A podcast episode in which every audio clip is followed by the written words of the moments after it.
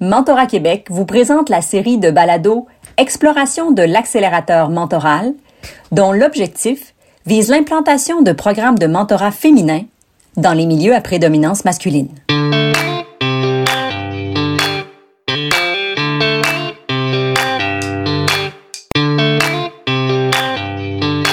Bonjour et bienvenue à toutes et à toutes à cette deuxième exploration de 5 du parcours sur le mentorat inclusif propulsé par l'accélérateur mentoral de Mentorat Québec.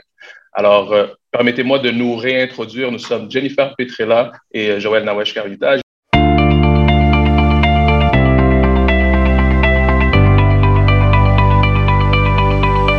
Aujourd'hui, nous allons donc explorer la thématique suivante, le mentorat et le parrainage, avantages et inconvénients de ces deux modes d'accompagnement en milieu professionnel.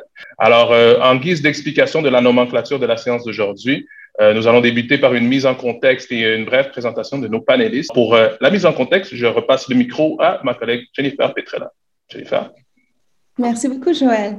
Donc, j'aimerais passer 2 minutes à vous expliquer un petit peu la mission de l'accélérateur mentoral. Donc, c'est un programme qui a débuté à Mentorat Québec en 2019 avec le soutien du Secrétariat de la Condition féminine, avec comme but de promouvoir le mentorat comme moyen d'attirer et retenir les talents dans des milieux à prédominance masculine. Ce serait peut-être utile de commencer en distinguant le mentorat du parrainage. J'aime beaucoup la distinction qui nous a été proposée par un professeur en management du London School of Business. Elle s'appelle Herminia Ibarra. Je vous lis. Un mentor est une personne dont la connaissance est partagée à autrui. Un sponsor, un parrain, une marraine, est une personne dont le pouvoir ou l'influence est utilisée pour autrui.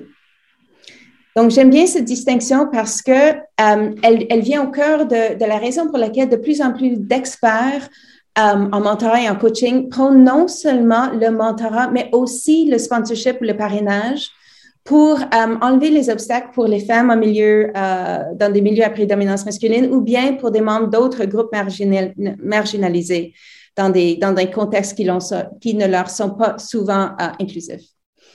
Donc, c'est vraiment l'idée que ça prend les deux. Le mentorat pour développer la personne, pour l'aider à réfléchir à ses objectifs, à développer ses propres capacités en accompagnement avec quelqu'un qui est déjà passé par là. C'est un peu un critère pour un bon mentor, quelqu'un qui a de l'expérience.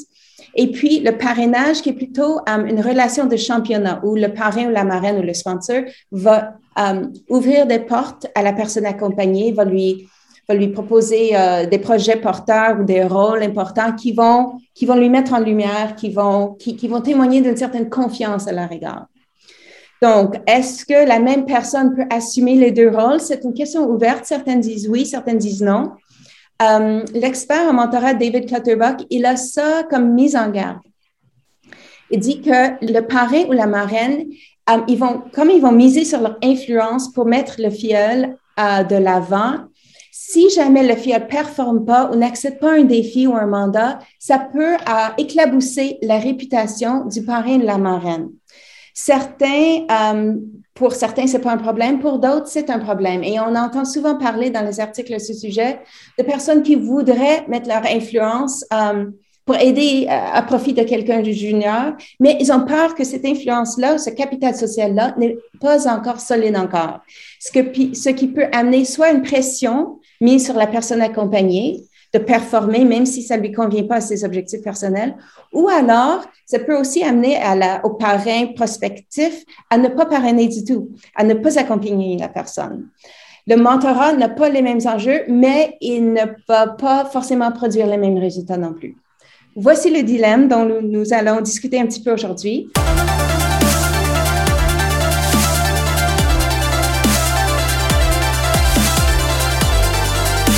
Pour mieux comprendre les avantages et les limites des deux formes d'accompagnement qu'on rappelle qui sont le mentorat et le parrainage ou sponsorship en bon anglais.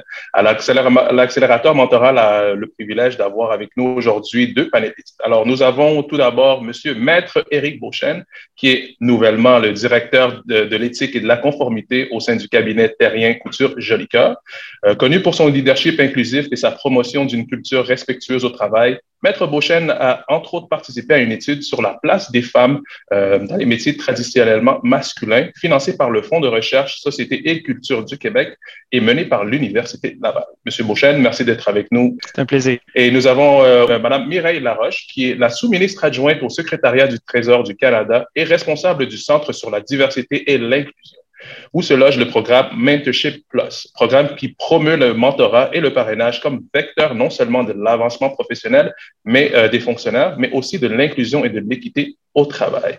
Madame Laroche, merci d'être avec nous aussi. Merci beaucoup, très heureuse d'être parmi vous aujourd'hui. Madame Laroche, de par son nom, on sait déjà que le programme Mentorship Plus que vous avez monté avec votre équipe de feu implique le volet mentoral, de par son nom uniquement, mais en creusant davantage, on apprend que le plus, la Mentorship Plus, réfère au parrainage, qu'on appelle en anglais le sponsorship. Quels sont les facteurs qui ont motivé la fonction publique à bâtir un programme de mentorat et de parrainage à vocation inclusive? Pour première question. Bon, bien, premièrement, encore une fois, je suis très heureuse d'être ici et merci beaucoup de l'invitation. Donc, je vais peut-être commencer par vous donner un peu un contexte. Le gouvernement fédéral, la fonction publique fédérale, c'est le plus grand employeur au Canada. Et puis, nous avons une pratique, je pense, qui est quand même bien ancrée d'avoir du mentorat au sein de nos rangs, qui est faite plus ou moins sur une base, je dirais, plus informelle dans le sens que c'est vraiment l'initiative des leaders de décider de prendre sous leurs ailes, des protéger et puis de les aider dans leur carrière. Nous, il y a eu en 2020 la création du Centre sur la diversité et l'inclusion au sein du Secrétariat du Conseil du Trésor. Puis pour ceux qui connaissent pas vraiment les rouages du gouvernement fédéral, c'est vraiment une agence centrale qui est un peu un noyau et qui aide et qui guide le reste de la fonction publique. Et puis cette création était vraiment à la suite des événements de racisme et les tragédies qui ont souligné vraiment la nécessité d'une action urgente. Puis le centre a été créé vraiment afin d'avoir un centre d'expertise sur la diversité et l'inclusion pour tout le secteur privé. Et le programme Mentorat Plus, c'est une des initiatives qui a été co-développée par le centre avec les réseaux d'employés au sein du gouvernement fédéral.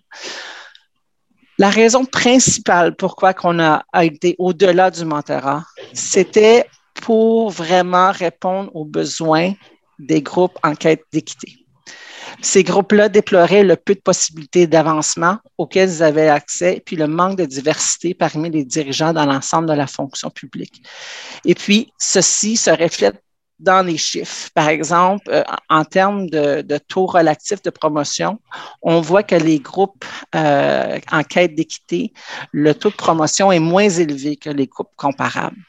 Alors, ce fut une des grandes motivations qui a fait qu'on est allé au-delà du mentorat pour aller dans une capacité de parrainage afin d'ouvrir les possibilités et de vraiment mobiliser nos efforts afin de réduire les barrières en termes de développement de promotion pour les groupes en quête d'équité. Je vais m'arrêter ici, puis on va certainement avoir plus d'opportunités de rentrer dans les détails.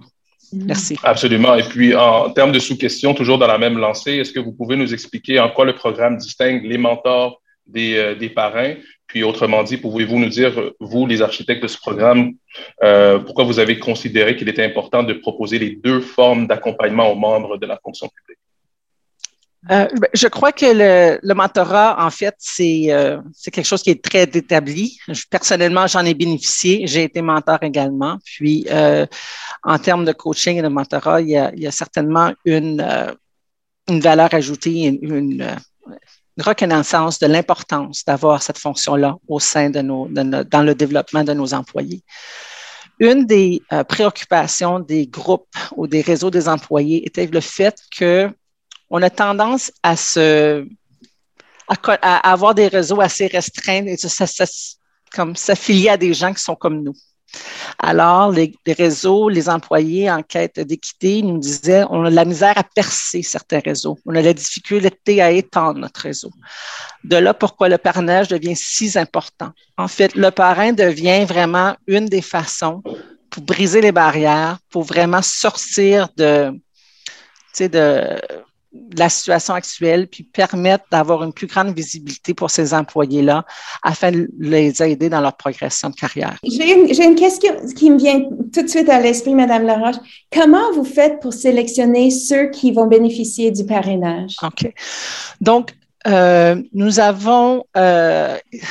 Je pense que c'est important d'expliquer que le gouvernement fédéral, c'est comme une grosse machine avec plusieurs entités. Donc, il y a des centaines de ministères, d'agences, etc. Alors, nous, on a établi un programme pour être mis en œuvre par les différentes entités. Donc, nous avons établi certains critères, mais c'est vraiment par l'entreprise des différents ministères qui ont identifié les mentors et les protéger, si vous voulez bien.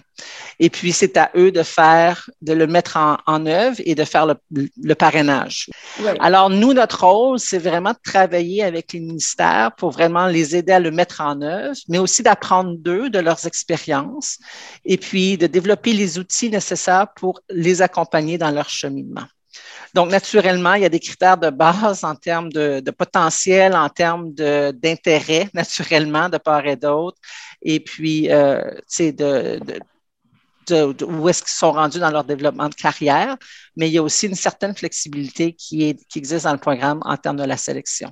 Donc, notre objectif, c'est vraiment on a comme une gestion décentralisée, si vous voulez bien. Tu sais, on n'est pas directement impliqué dans la mise en œuvre.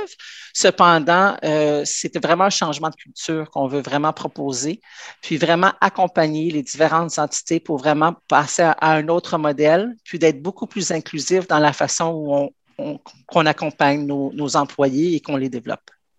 Donc, je peux m'imaginer que vous avez sûrement des documents meilleures pratiques pour être un bon parrain, ce genre de choses. Oui, donc on a une boîte à outils qu'on a développée. Puis, qu'est-ce qu'on fait? C'est qu'on a développé un peu un laboratoire, c'est-à-dire qu'on a créé comme un groupe de 9 ou 10 ministères où vraiment on a des conversations, savoir qu'est-ce qui fonctionne, qu'est-ce qui fonctionne pas. On a eu des discussions, par exemple, avec certains mentors pour voir c'est quoi leur expérience, apprendre d'eux, voir qu'est-ce qui fonctionne, qu'est-ce qui fonctionne pas. La même chose avec les protégés pour vraiment continuer continuellement pour améliorer les choses. Et une de nos réalisations, c'est que une des choses qui est très importante, c'est vraiment d'appuyer peut-être les plus petites entités. Donc, c'est facile à mettre en œuvre quand tu as un groupe important en termes des ressources humaines ou où il y a de la capacité là. Mais avec toutes les initiatives maintenant que nous avons en termes pour le développement de nos employés, ça devient la gestion est quand même là. Il y a quand même un élément de gestion qui est important là. Et c'est comment appuyer puis créer des synergies vraiment pour qu'on puisse offrir le service à tous les employés, où est-ce qu'ils sont, dans les organismes qui sont peut-être plus ou moins riches en termes d'employés et de ressources. Exactement. Je suis émerveillée par votre ambition. Parce que, comme vous avez dit, il y a des centaines de ministères, d'agences, des milliers d'employés. Là, vous êtes comme un hub, comme on dirait en anglais. Oui. Vous avez comme, si je comprends bien, vous avez une évaluation à 2 niveaux. Donc, je suppose que sûrement, au fur du temps, vous allez avoir une évaluation quantitative, nombre de personnes formées, etc. Mais juste pour commencer, si je comprends bien, pendant cette première 15 mois, on est à 15 mois environ, vous faites des focus groups où vous téléphonez à votre projet, votre focus group de 9-10 agences. Puis là, vous ajustez en cours de route. Mais en fait, c'est ça. C'est comme le cadre reste le même, mais c'est comme dans la mise en œuvre. C'est que vraiment, on a créé un peu un réseau de partage pour justement échanger sur les meilleures pratiques dans les différents ministères, étant donné que c'est une belle fédération, comme la Fédération canadienne, dans le sens que on a des responsabilités partagées, mais nous, on a quand même un rôle en termes de développer des outils, soutenir les groupes, etc., faire la promotion. Nous avons en ce moment environ, je pense, 47 organisations qui participent. On est dans des centaines. On n'a pas le nombre exact du nombre de participants là, parce qu'on est en train justement de faire comme un genre de survol, de recension pour le nombre de participants. Mais l'objectif, dans le fond, c'est de créer des petits. Puis, il y a certainement un élément de changement de culture et d'amener les gens à réfléchir à la notion de mentorat puis à la notion de parrainage. Parce qu'en ce moment, je pense qu'il faut constater que tout dépendant du mentor, il y a certaines personnes qui le font déjà, là, juste par leur nature, par les contacts et leur, comme vous avez dit, leur désir d'exposer le talent et puis d'offrir des possibilités. Je pense que cet exercice-ci, en plus d'aider les gens en termes de, surtout notre population cible, qui est les groupes en quête d'équité, j'ose espérer qu'on va atteindre aussi un peu un changement de culture dans la façon de voir en termes d'élargir un peu les horizons, élargir les réseaux, puis aussi d'un peu changer la nature de qu'est-ce que ça veut dire être, en tant que leader, qu'est-ce qu'on peut apporter à nos protégés puis à nos employés. Maître Beauchesne, vous avez une culture mentorale dans votre cabinet. Vous nous avez dit que ça fait très longtemps que vous avez ce processus de jumelage. Donc, votre cabinet, c'est un très grand cabinet, donc 350 personnes, 180 avocats et notaires. Et puis, le programme de mentorat, ce que vous nous avez expliqué, c'est qu'il s'offre aux nouveaux avocats pendant les premières 5 années. Donc, c'est pas une année ou deux, c'est vraiment 5 années. Et ensuite, on passe au parrainage pour accompagner l'avocat ou l'avocate dans son cheminement vers le statut de partenaire, c'est-à-dire actionnaire dans le cabinet. On serait curieux de comprendre quel est le processus de conceptualisation dans l'organisation des relations dans ce modèle. Merci, Jennifer. En fait, j'écoutais la présentation ou le propos de Mme Laroche. Vous aurez compris qu'on est dans un univers organisationnel complètement différent, là, tant par la taille que par le territoire que par les personnes qui sont représentées dans les organisations, là, où, toutes les diversités qui peuvent être représentées dans les organisations. Nous, un cabinet québécois, oui, on est un grand cabinet, peut-être pas un très grand, parce qu'il y a peut-être des auditeurs parmi les participants qui sont issus de grands cabinets, donc je vais rester humble, on est un grand cabinet, mais uniquement au Québec, 6 places d'affaires au Québec. Donc, ça met un peu la table, la perspective organisationnelle qui est la nôtre. Évidemment, notre domaine d'intervention qui est le droit, via devenir avocat ou avocate.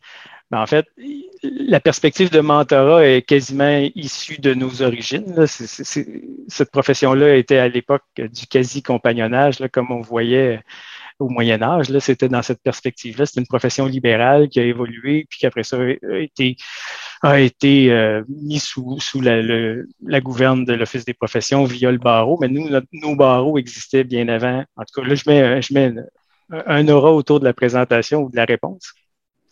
Donc, nous, la perspective de mentorat, c'est quelque chose d'un peu inné, mais justement, c'était spontané sans vraiment être organisé. On arrive dans la profession, on fait un stage, après ça, on est inscrit au tableau de l'ordre, on a notre premier emploi. Nos premiers clients, c'est les avocats seniors à l'intérieur du bureau qui nous donnent des mandats. Donc, il y a des aspects à développer dans nos façons de faire, nos différentes compétences, là, les compétences dites éducationnelles, là, savoir faire, savoir-être. Donc, nous, devant ça, on a décidé de mieux structurer, mais c'est humblement, je dirais quand même que notre programme est semi-structuré. Puis je vais vous expliquer rapidement pourquoi. Il y a deux continuums. Il y a le continuum du mentorat, puis il y a le continuum du parrainage. Quand on s'est parlé, là, on a parlé du parrainage via devenir associé, qui là est une étape, mais il y a du parrainage à un autre moment, je vais y revenir. Donc, c'est 2 continuums qui évoluent en même temps, selon l'âge des individus, l'expérience et leurs aspirations. Donc, la première étape du mentorat, elle est institutionnelle, elle est organisationnelle. On encadre nos jeunes via des programmes, il y a des parcours de leadership, il y a des parcours plus académiques. Donc, on est dans une perspective justement de savoir-faire. Puis le savoir-être va arriver un peu plus tard parce que savoir-faire, on l'institutionnalise avec des continuums d'apprentissage là, dans différents domaines.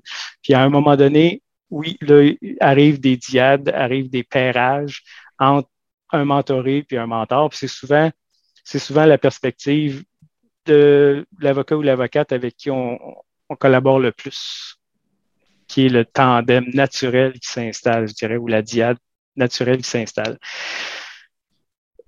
En même temps qu'il y a ce continuum-là, il y a le continuum du parrainage, où là, pour des fins particulières, il va avoir une mission qui va être confiée à un parrain d'accompagner une personne qu'on aura identifiée pour accéder à, dans ce cas-là, ça peut être le partenariat, mais plus loin dans la carrière, parce qu'on, oui, on devient associé à un moment donné, mais on peut devenir un directeur d'une place d'affaires ou une directrice de place d'affaires, on peut devenir directrice d'un groupe de pratique, on peut devenir vice-président ou, si on veut utiliser le C-suite, là, on peut devenir chef de l'exploitation, chef de quelque chose.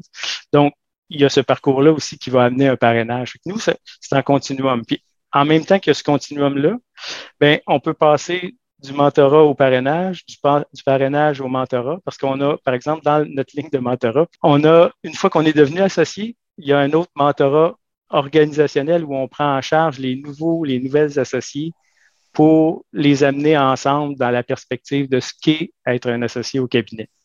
Donc là, on est encore dans un univers plus regroupé, c'est pas du un pour un, mais on les reprend à ce moment-là dans une perspective de mentorat. Puis s'ils ont une autre perspective, ça va redescendre au parrainage.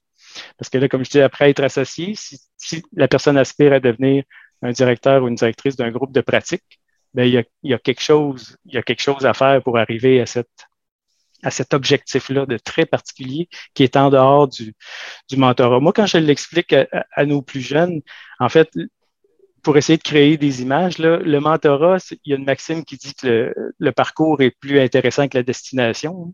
Le voyage est plus intéressant que la destination. Ça, pour nous, c'est le mentorat.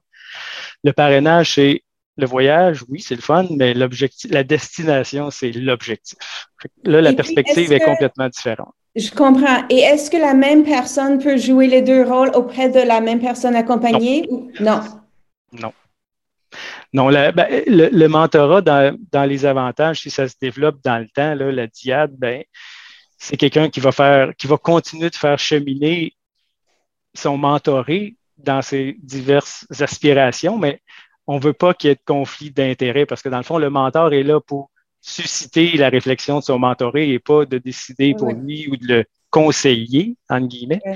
Donc, il ne faut pas interférer ces deux rôles-là. Pour nous, c'est essentiel. C'est essentiel. Et puis, pour la relation de parrainage, M. Maître Beauchesne, comment la décision se fait? Est-ce que c'est la direction qui dit, bon, on aurait besoin de quelqu'un pour faire ce rôle-là, on pointe celui-là, donc on vous le propose, on lui trouve un parrain, comment ça fonctionne? Bien, ça peut prendre toutes les formes, mais ça, c'est la forme privilégiée.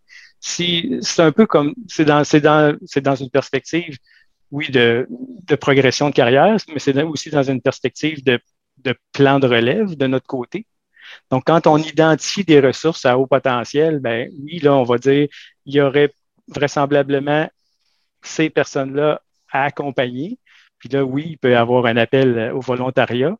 Puis ça peut venir du filleul ou du pupille, si on veut employer l'expression, qui aurait le goût de... Parce qu'évidemment, dans cet univers-là, il y a l'organigramme, mais il y a le sociogramme. Fait que le parrainage, on se trouve dans le sociogramme. Fait que oui, le filleul ou la filleule peut dire, ben moi, j'aimerais être accompagné par cette personne-là dans cette perspective-là d'accéder à une étape X. Donc, parce qu'il faut qu'il y ait quand même des affinités. Là. On comprend que l'objectif est important, mais il faut qu'il y ait des affinités entre les deux personnes, autant mentorales que parrainage. Nous, le mentorat, on le fait comme dans une perspective de développement durable, mais d'individu, là, pas de développement durable environnemental. Donc, nous, on investit, entre guillemets, dans ces personnes-là à travers le mentorat en se disant, c'est du développement durable, arrive quoi que ce soit à travers nos parcours. Est-ce qu'on va rester ensemble tout le temps? Est-ce que nos parcours vont se diviser? Donc, la perspective n'est pas la même, alors que le parrainage, oui, c'est sûr que là, il y a tout l'univers qui a été exprimé par Jennifer là, sur la recherche d'un certain chercheur qui nous dit il y a des pressions tant pour le parrain qui veut voir son pupille réussir que le pupille qui dit, ben là, j'espère que le parrain m'a tout donné ce qu'il avait à me donner. Est-ce que je vais l'avoir? Dans une perspective de relève, des fois, c'est un peu... Si vous évoluez dans des organisations qui gèrent cette facette-là de la carrière, bien, c'est sûr qu'on peut identifier 3 personnes à haut potentiel, mais il y a peut-être juste, il y a vraisemblablement une personne qui prendra la relève à un moment donné. Je ne dis pas que ça n'arrivera plus jamais pour les deux autres, mais il y a une perspective momentanée de déception, comme a exposé Jennifer. Puis il y a la pression. Le parrainage, là, c'est vraiment une opération ciblée, c'est quasi chirurgical. Il faut que ça soit très bien paramétré et que les attentes soient bien définies. Il ne faut pas qu'il y ait un intervalle trop grand entre les attentes du parrain puis celles du parrainé ou de la parrainée, parce que va s'installer une espèce de frustration. Puis on ne veut pas qu'au sortir de ça, ça soit quelqu'un qui soit déçu, qui quitte l'organisation. Ça ne veut pas dire que parce que tu n'as pas ce que tu souhaitais avoir à ce moment-là, que la vie est finie. Donc, il y a une perspective de l'après-décision qui est importante dans le parrainage. Alors que le mentorat, là, c'est vraiment... C'est le voyage qui est plus important que la destination, là. Il n'y a pas de mesure, véritablement. Madame Laroche, le télétravail, votre programme a commencé en décembre 2020, oui, en pleine pandémie. Oui. Comment le télétravail a influé, n'a pas influé? Je pense que ça n'a pas été un enjeu, honnêtement, en toute honnêteté. C'est sûr qu'on s'ennuie tous des contacts humains, puis de la capacité d'échanger en personne.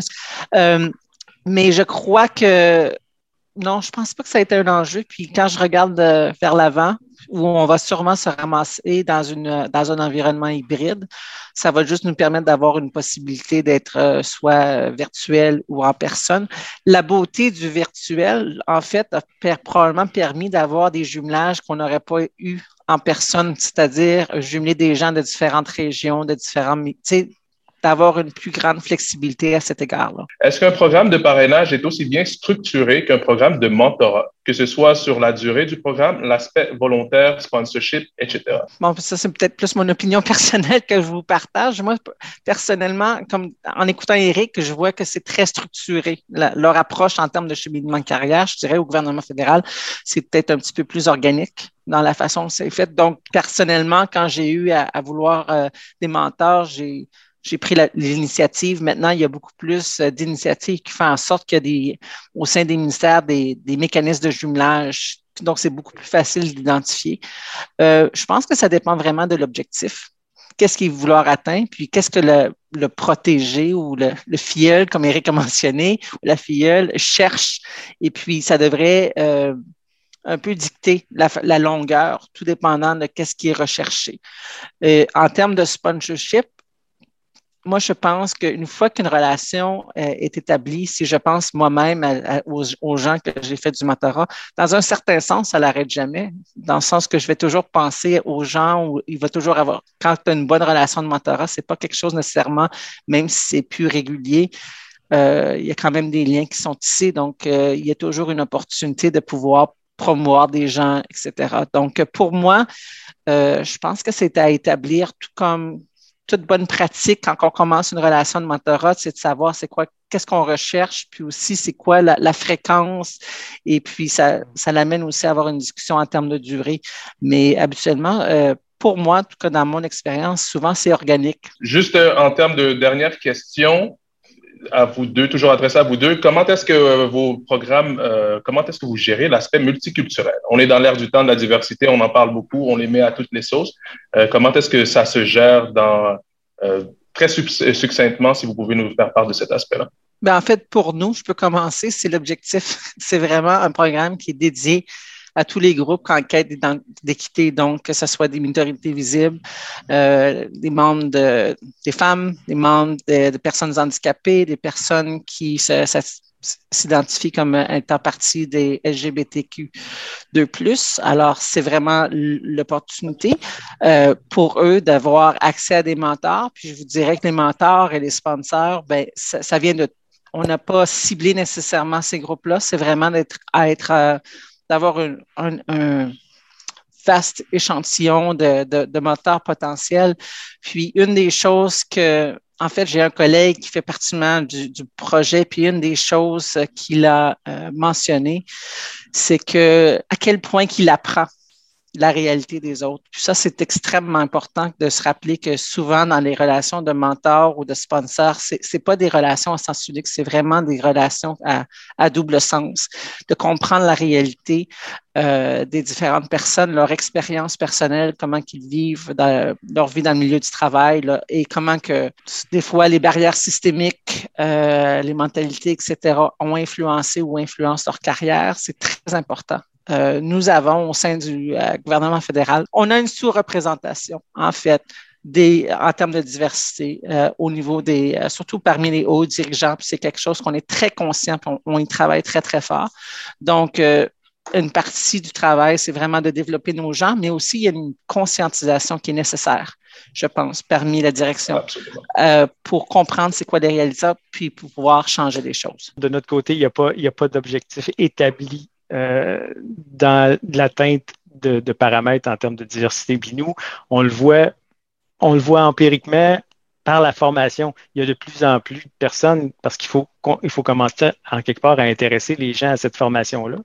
Et là, nos cohortes de stagiaires récemment, c'est généralement des personnes qui sont nées au Québec, mais avec des origines ethno-culturelles différentes là, de par leurs parents.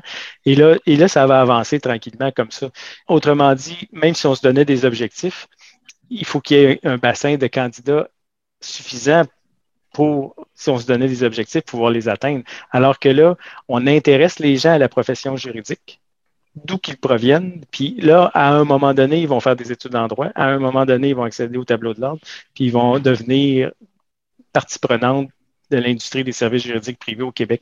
Mais rapidement, juste pour parler sur le cas là, de comment parrainer quand on vient ou comment être parrainé ou mentoré quand on vient de l'extérieur, nous, on a eu un candidat qui arrivait du continent africain après être formé en France, un séjour aux États-Unis. Il a cogné à notre porte. Il faisait ses équivalences au barreau pour pouvoir être admissible au tableau de l'ordre. Il a réussi ses examens, puis aujourd'hui, il va être assermenté là, dans quelques semaines. Puis c'est une perle. S'il n'avait pas cogné à notre porte, on n'aurait pas trouvé la perle. Fait que oui, il faut des démarches proactives aussi de la part des gens qui souhaitent intégrer un univers qui est a priori pas le leur. Là. On a accueilli quelqu'un qui est arrivé spontanément, puis aujourd'hui, il va être une de nos ressources vedettes. Alors, c'est ce qui conclut déjà la seconde exploration de ce parcours de 5. Et j'aimerais encore une fois remercier nos panélistes que nous avons reçus, soit Maître Éric Beauchesne, qui est nouvellement directeur de l'éthique et de la conformité au sein du cabinet Terrien Couture Jolicoeur. Et nous avons reçu Madame Mireille Laroche, qui est sous-ministre adjointe au Secrétariat du Trésor du Canada et la responsable du Centre sur la diversité et l'inclusion. Alors, un gros merci aussi au Secrétariat de la Condition féminine de rendre l'accélérateur possible. J'ai rien à conclure, sauf de joindre ma voix à la tienne, Joël. Merci, Madame Laroche. Merci, Maître Beauchesne. Merci à nos auditeurs. À la prochaine.